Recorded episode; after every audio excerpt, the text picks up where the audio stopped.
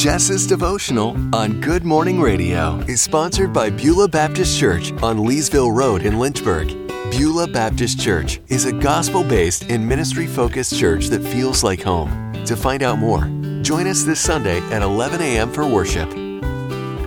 Light of Hope by Rebecca Jordan Heiss. In him was life, and that life was the light of all mankind. The light shines in the darkness, and the darkness has not overcome it. John 1 4 through 5. In this season after Christmas, we rejoice in the fact that Jesus was born. We rejoice that God loved the world enough to send his only Son. We join our voices with the angels and the shepherds and with Christians throughout the centuries who have sung praise to God for the wonderful gift of Jesus' birth. John describes Jesus by talking about the Word. When he describes the event we celebrate at Christmas, he says, The Word became flesh and made his dwelling among us.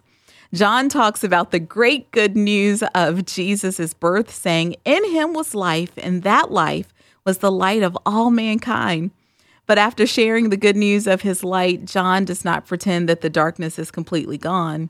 There is still darkness in the world. It's not literal darkness, but the darkness of sin and despair.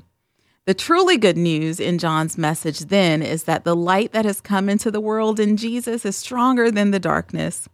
The darkness cannot overcome the light that has come into the world in Jesus.